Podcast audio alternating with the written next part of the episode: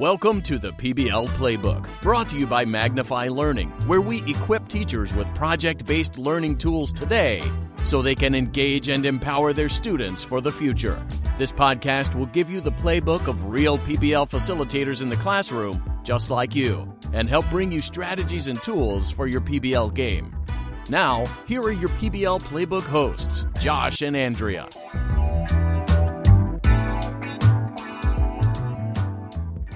Hey, PBL team, welcome back to another episode of the PBL Playbook. We are your hosts, Josh and Andrea, and we are super excited to be back with you. Today, we are going to dive into the art of planning a project. With a combined total of 12 years of project planning experience, Andrea and I figured we could tackle this topic in a conversational format rather than doing interviews. So stick with us as we share our thoughts and experiences. I just finished facilitating a PBL workshop in Indianapolis, and one of the most overwhelming things about embracing PBL for our rookie teachers is the project planning process. The task of planning an entire project can seem daunting and overwhelming. So, in this episode, we want to explore that practice. So, where do we start? Well, maybe that's a question all of you have anyway, so maybe we should start there. So, Andrea, where do you start? How do you find projects? I think there are a couple of different ways to approach the project planning process. There's um, kind of a standards based approach where you're maybe chunking your standards, finding that group of standards that you want to cover, and making the authentic connection and finding the real world, uh, the real world connection for your students. Um, and there's also kind of you know an authentic an authentic need comes to you, and there's a project that maybe falls into your lap and and you can connect it to your standards. It's almost like a, a, a chicken and egg problem.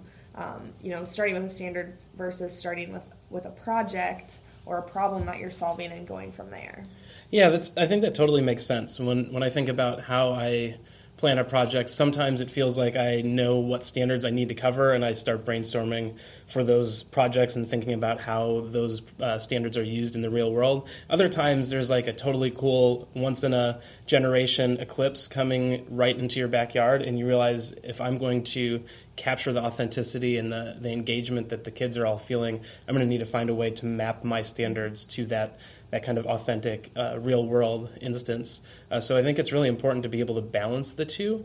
Uh, ultimately, as teachers, we're responsible for covering our standards, so it is really important to always have the standards in the back of our head. But um, how you approach planning a project could vary based on on the project itself. Uh, do you have any examples of, of projects that you uh, planned in a certain way, whether it was standards first or, or authentic need first? Yeah, a lot of what I do in my classes um, does come from standards first. I teach uh, history and we do thematic teaching, so we don't teach chronologically, we teach by theme. And so at the beginning of every, of every year, we take the standards and chunk them by theme um, and kind of make those real world connections. So a lot of times I'm going standards first.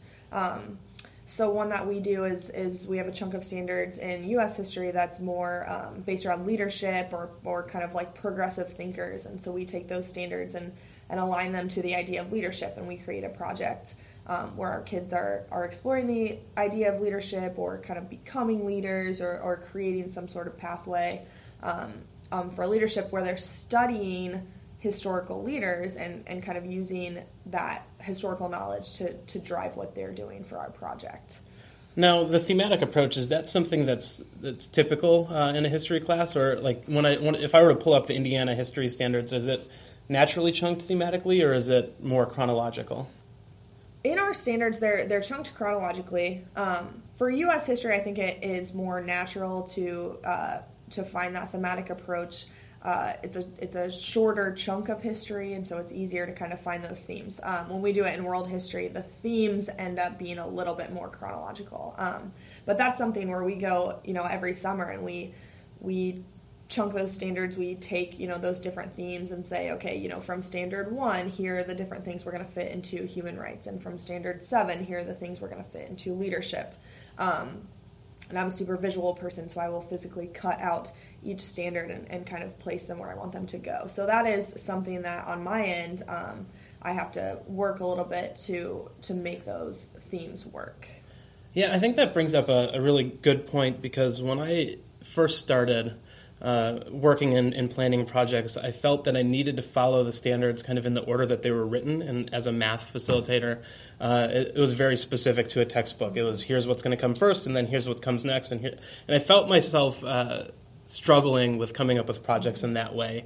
Um, and when I realized that I have a little bit more flexibility in how I group those standards, uh, the project ideas started to flow a lot more. Uh, certainly, uh, there's there's a lot of research that's gone into putting standards in that order, and textbook companies have, have put a lot of thought into how they organize those standards. But I think if you really want to plan good projects, you need to be willing to to um, reorganize the the order of those standards at times. Uh, and so, a couple examples from from my classes that kind of go both ways.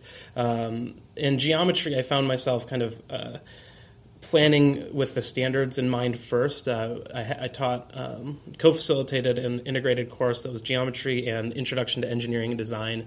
Um, and I knew that we needed to cover standards for circles. Um, in particular, we needed to talk about arc length and all, a whole bunch of theorems that went with it. Um, so I started just looking around and, and trying to find ways to uh, plan a project that encompassed those things. Um, and I found myself looking at the chair legs um, in our school a lot. They, they tended uh, to kind of have foot pads that broke off. And um, when I started looking at it closer, I kind of saw part of a circle. And um, the more I thought about it and the more I worked with um, AutoCAD Inventor, I realized that our kids would have to figure out where the center of a circle is from an arc length. And I thought, oh my gosh, that's a perfect way to, to cover those standards. It's going to get kids involved and they're going to ask the question, like, well, where is the center? Um, and that's a perfect way for me to be able to bring up a whole bunch of theorems uh, that relate to uh, finding the center of a circle and then utilizing um, the theorems to, to find out more information about the circles. So that one I kind of started with the standards and looked for. Um, and was looking for authentic connections. Uh, whereas in my societal analysis class this past year, um, I co facilitated English 10 and a probability and statistics class, I felt that we looked for or were looking for authentic needs a lot more, and then we kind of found the ways that the standards that I needed to cover fit in. Uh, one of those needs was was related to weather. Um, our kids in Indiana always face uncertainty in terms of whether or not there's going to be school in the winter, and uh, so when um, my co-facilitator kind of said, "Hey, we need to." Um, do something with weather. I've always been fascinated with weather. I said, yeah, totally. That's a perfect place for us to be able to do some um, hypothesis testing and being able to figure out whether or not weather models are actually accurate and use that to kind of simulate stuff. So that was perfect. Um, and another great example was the eclipse. It happened for the first time in I don't remember how many years. Um, but it was going right through our backyard. I think we were at like 94, 95% total eclipse, and I knew all of our kids would be interested in it, so I think it was my responsibility to figure out how I can um, integrate probability and statistics into that project. So, really, a lot of it comes down to, I think, preference um, and what falls into your lap. I remember that uh, project based learning is meant to be authentic and real. Uh, and in order for that to happen, you need to be able to, to be flexible and, and adapt. Uh, just because a project worked really well one year uh, doesn't mean it will be relevant the next year. So I think you always have to be looking for a project. Yeah, I think you bring up a really good point. Like, we, you know, we talked the past two episodes about um, why PBL works and what makes PBL the best uh, fit for kids. There's no, you know, one size fits all kind of approach to teaching um, with our students, but I think that that goes for teachers as well. There's no one size fits all for teachers and our teaching style in our classroom.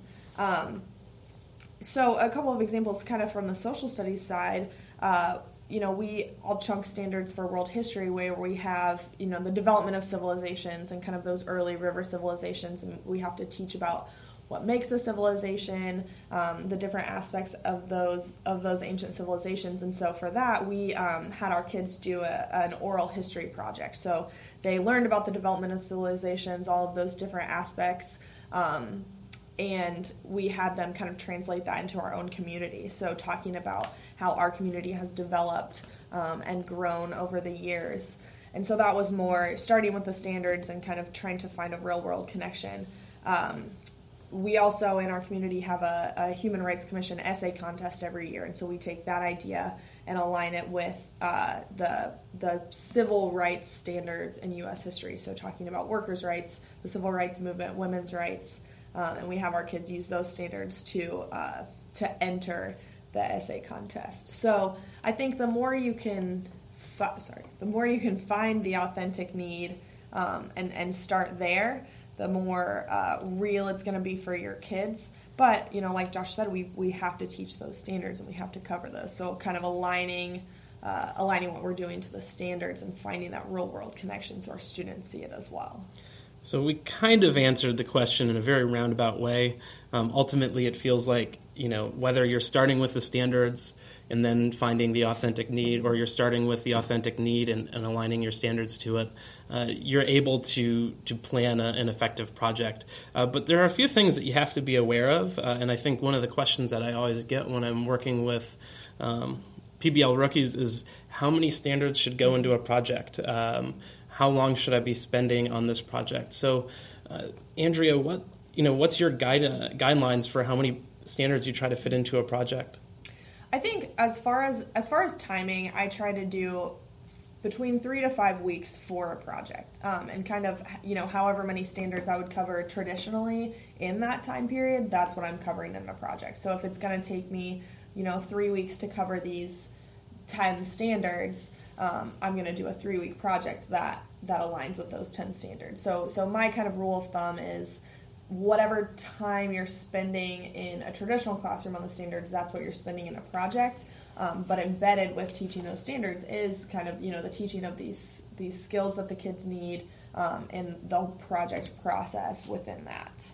Yeah, I think that's really important, uh, and that's kind of the guideline that I go with too. Is how long would I spend on this unit if I were covering these standards traditionally, and that's about how long I want my project uh, to take. Uh, ultimately, we all know how crunch for time we can get when it comes to covering standards, so we don't want to um, spend extra time on, on small standards that would normally only take two weeks. We don't want to do a four week project on that if that means we're going to lose time trying to cover other standards. So uh, I think it's really important to kind of recognize that. At the same time, if I have a four week project um, and I have standards that only cover two weeks, it's really awkward to try to force standards into a project. It doesn't work very well.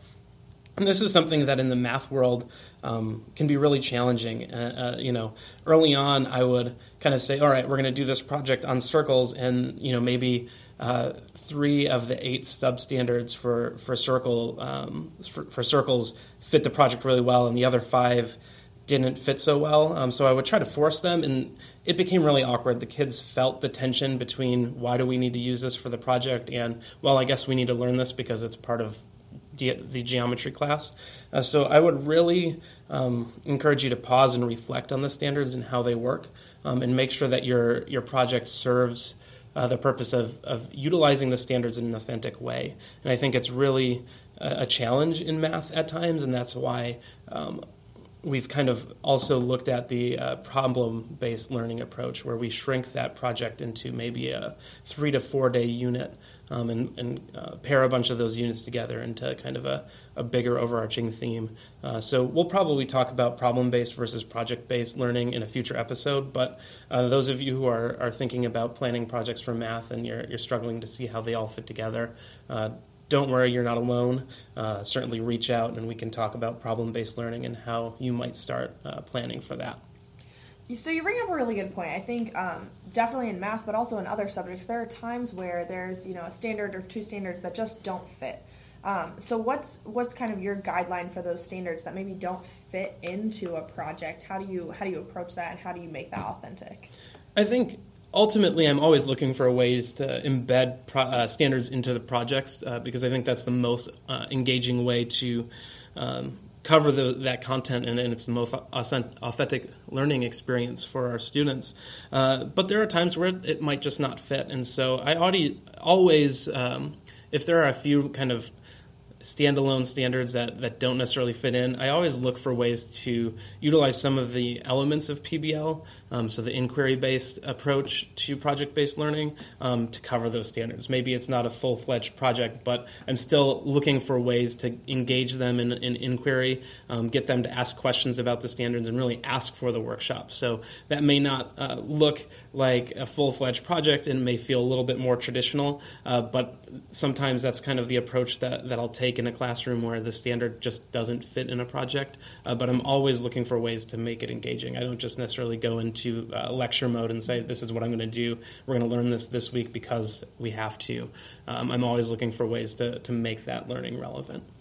I think kind of a good uh, approach, I guess, to, to making sure you're going to cover all your standards is is taking a look at, at those standards and chunking them into groups or themes or, or whatever you're going to do before the school year starts. So you have an idea of, of what those themes are, what projects you're going to do, um, how you're chunking those standards before the year starts so you have an idea of what comes when. And that gets into a little bit of curriculum mapping and, and figuring out um, what goes where, but making sure you're familiar with your standards and, and why that's authentic.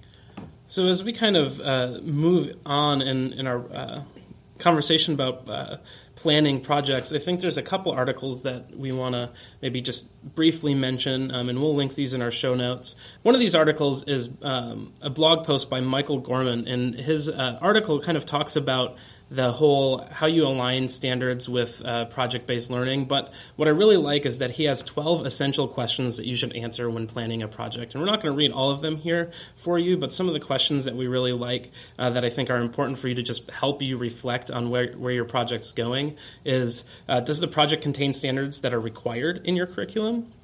Uh, are you spending more than double the time on the standards inside the project? We kind of mentioned that already. Uh, are the formative assessments parallel with the mastery of standards? Not only are the standards covered, but are you able to um, assess whether or not your students have mastered them?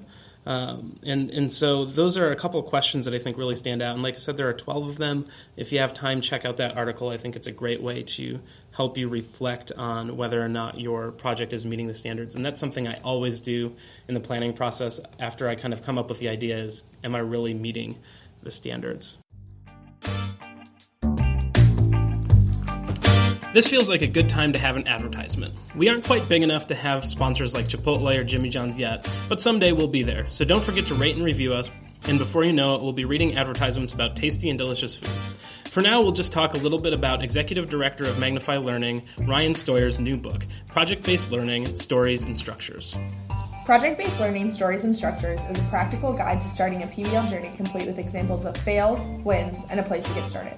Everyone on your staff will have a place to relate in the practical structures and the humorous stories in the classroom. This book includes real life classroom examples of everyday PBL concepts introduced, a simple six step structure to help guide teachers and students through their PBL journey together, practical steps tested by thousands of educators in all types of schools.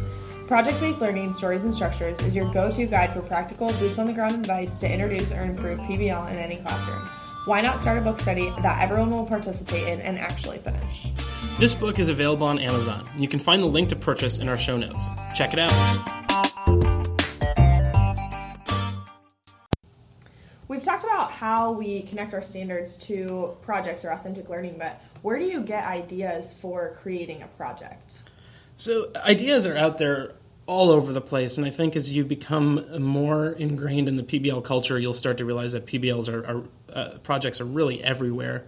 Um, some of the places that are kind of go to um, for me are Twitter. Uh, I think I didn't really know what Twitter was until I really became a teacher and started using it uh, to help me with my PBL. Um, I, I, think uh, there are a lot of great people to follow, uh, but also if you just you know use the hashtag PBL or PBL chat, there are always people talking about projects and project ideas and different elements of PBL. So if you don't have a Twitter account, I would highly encourage you to to get one and to, to start following the huge uh, population of people on Twitter who who talk about PBL and share project ideas. You also probably want to follow some news sources. Um, I think a lot of my projects that don't come from Twitter come from from something that's happening in the news, something that's that's relevant to our kids, that's relevant to our lives. It may not be a, a, specific project, but the idea for a project kind of comes from from hearing something on the news. That's where the Eclipse project came from when we started hearing about how big the, of a deal this eclipse was. Uh, my co-facilitator and I said, "There's no way we can let this event pass up without without doing a project on it." Uh, some other places that you can start to look. Um, I know Magnify Learning has a has a project based learning library that's uh, started with some example projects, and you certainly can can log in and tap into that. Um, and if you uh, are a person who kind of likes to look all over, um, project based learning really is is growing. Uh, so there are a lot of projects out there. Um, if you just kind of search for projects on your particular subject, um, there are a lot of projects out there that, that have been tested and that have been shared. Uh, but I would really, really, really encourage you to uh, be careful with taking a project that's already made for you because sometimes it's made for people who aren't your students, and, and students will kind of pick up on that. Uh, you know your students better than anyone else, uh, so you want to make sure that what um, you're planning is relevant to them and, and will engage them.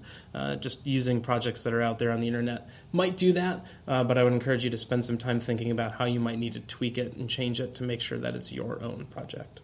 So once you have an idea, you've been on the news, you found something authentic and relevant for your students. Um, the next thing that you will want to do is fill out a planning form. Especially as a rookie PBL teacher, it's important to capture your ideas. So utilizing a planning form is important to make sure you've covered all of your bases. Um, we at Magnify Learning have some resources for you. We have Google Slides. We have a, uh, a, Word document version of a planning form. So if you go onto the Magnify Learning website under PBL resources, there are some of those for you. It might seem tedious, you might not enjoy that process, but it's a really important step, especially for teachers that are new to PBL, um, to kind of make sure you've checked all of those boxes. These forms are created especially for PBL uh, to kind of guide you in that planning process. I'll be the first to admit that I don't always fill out that PBL planning form with fidelity. Uh, you know, especially now that I've been been uh, facilitating PBL for eight years, I, I, find myself filling out parts of the planning form and then kind of skipping other parts. Uh, what I will tell you is that when I use the planning form with Fidelity and I fill out everything, I, I generally have a better experience with my project. Um, things run a little bit more smoothly. Uh, I have a little bit better idea of, of where I want to go and, and, what I want my students to create. So, whether it's the Magnify Learning planning form or you find one that, that works for your needs, I would encourage you to find a, a, a PBL planning form that is designed specifically for planning projects, whether, like I said, it's ours or if you um, do some searching and you find something that, that makes a little bit more sense for you.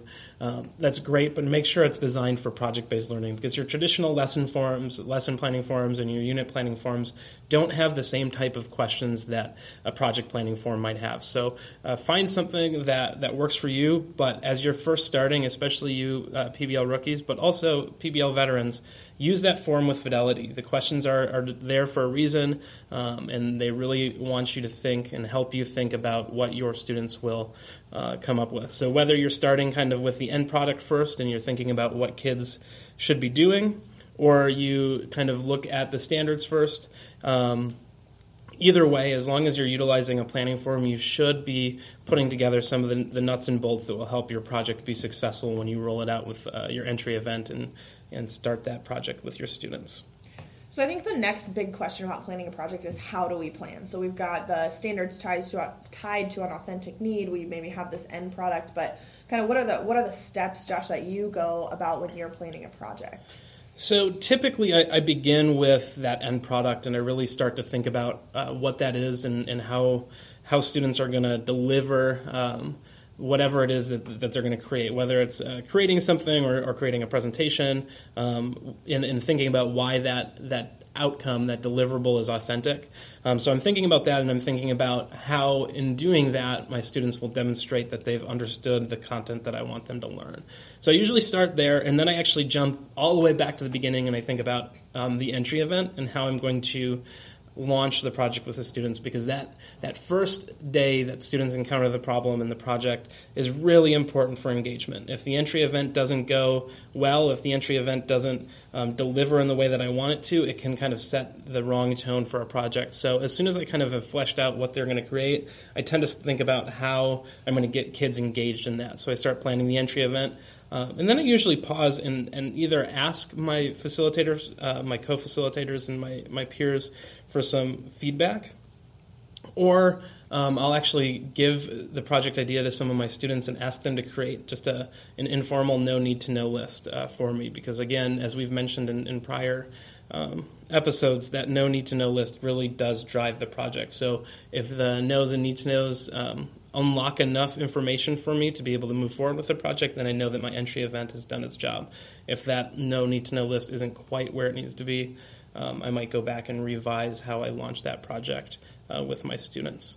Uh, what about you, Andrea? How do you generally plan a project? I think I go about it in a pretty similar way. Um, going back to the beginning and thinking about that entry event, how do you launch it? How do you engage the students? Um, laying out the benchmarks uh, I think you know my my participants at this last training that we just did told me that my catchphrase is "It depends on the project," but I think that is so valid for a lot of the things that we do. It really depends on the project. Is your first move to contact those community partners to get them involved right away? Is your first move to lay out the benchmarks and make sure you have everything in place? Um, again, it depends on the project. So I think in general, as a skeleton, I, I kind of follow um, that outline that you just laid out.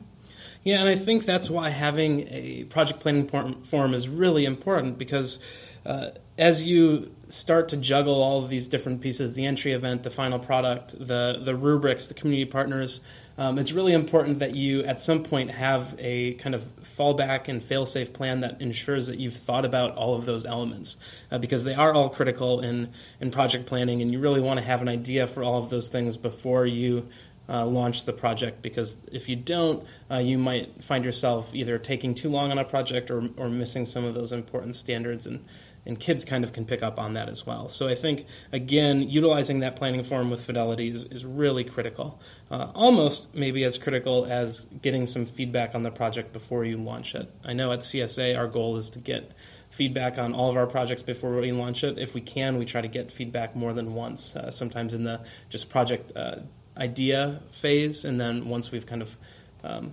planned the project out a little bit more, we also bring it back for a, a tuning protocol uh, that allows us to get specific feedback on the, the project that we've created. Yeah, I think this feedback portion is, is so essential to planning a PBL. Um, a lot of times, as teachers, we kind of see ourselves as this lone wolf, this island. Um, but that's not the case, right? And you know the phrase "two brains are better than one" um, goes for for multiple brains.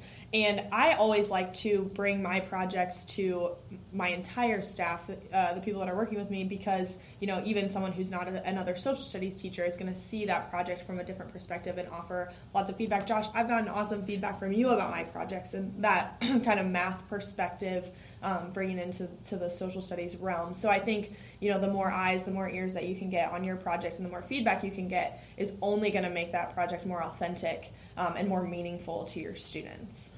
Yeah, so whether you have a whole group of people at your, your school who are trying PBL or you've got a, a, close group of teacher friends that, that can give you feedback, I think getting feedback in some form is really, really critical. Um, Andrea kind of mentioned how important it is to get feedback from people outside of your department.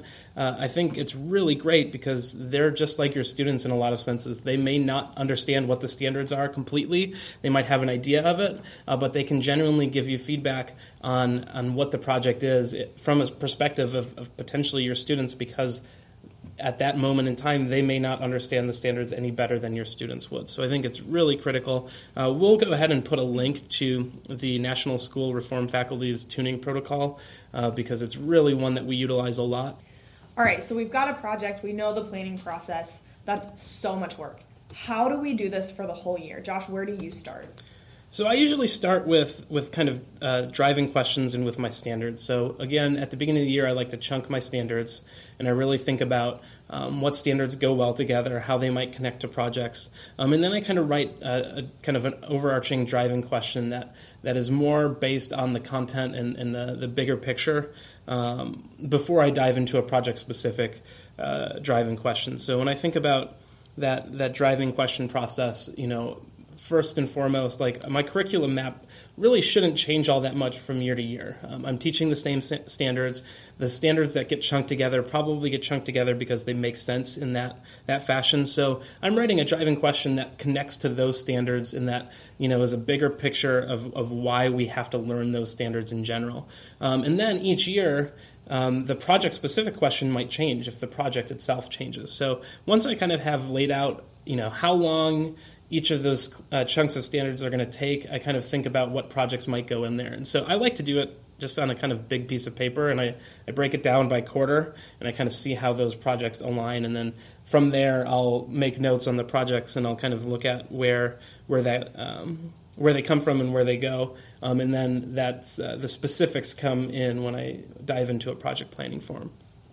Yeah, I'm, I'm kind of similar in that I chunk my standards first. Like I talked about earlier, I do a thematic approach to social studies, and so I, I chunk those standards by theme. Um, for me, those those standards are a little bit flexible, right? If I have a you know human rights unit, depending on what's going on in the world, maybe I do that first quarter, maybe I do that fourth quarter. Um, but you know, if our projects are between three to six weeks, maybe um, we've got about two projects per quarter, and so we kind of map it that way. Magnify Learning also has a resource for a curriculum map um, to help guide you in that planning process if you should need that. If you go to the Magnify Learning website under PBL resources, uh, we have a link to that curriculum map uh, outline. I also think a huge part of, of planning your year is just flexibility. If you have an idea for a project, you know, early in the summer, you're, you're starting to plan for next year right now, what's happening next spring in the world might be different and might allow for other opportunities. So just staying open to those um, and being flexible with your planning to align with those real world connections for your students. I think that's so so critical, uh, and I think that kind of ties to just being willing to reflect and always reflect on on your project planning process, on your curriculum map, and how how you're um, providing learning opportunities for your students. I think uh, that reflection piece needs to be ongoing. I mean, it has to allow for you to be flexible, uh, so that your I mean, your goal is to make sure that you give your students the best opportunity to learn in the most uh, relevant and engaging way.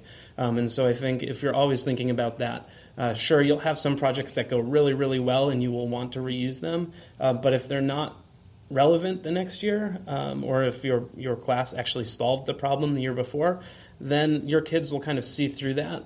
Uh, so it's always important to be able to think about how you can make your projects better, how you can change your approach to planning a project so that you're you're better serving your students. I think that's the big thing that we always have to remember.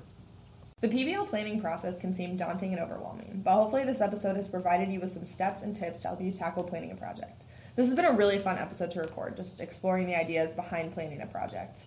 Remember to rate and review and contact us via Twitter or email us at pblplaybook at magnifylearningin.org to let us know what you think about the show, ask questions, or request topics for future episodes. Thanks for joining us this week, and we'll see you next time here on the PBL Playbook. Ready, break! Thanks again for joining Josh and Andrea for the PBL Playbook, where we give you the playbook of real PBL facilitators in the classroom just like you and help bring you strategies and tools for your PBL game. If you want to reach the pod, you can tweet at AskGIEBS, at MissB103, and at Magnify Learning. Or you can email the PBL Playbook at magnifylearningin.org with any questions, thoughts, or ideas you have. Also, be sure to show Josh and Andrea some PBL love by rating, reviewing, and sharing the PBL Playbook with other educators.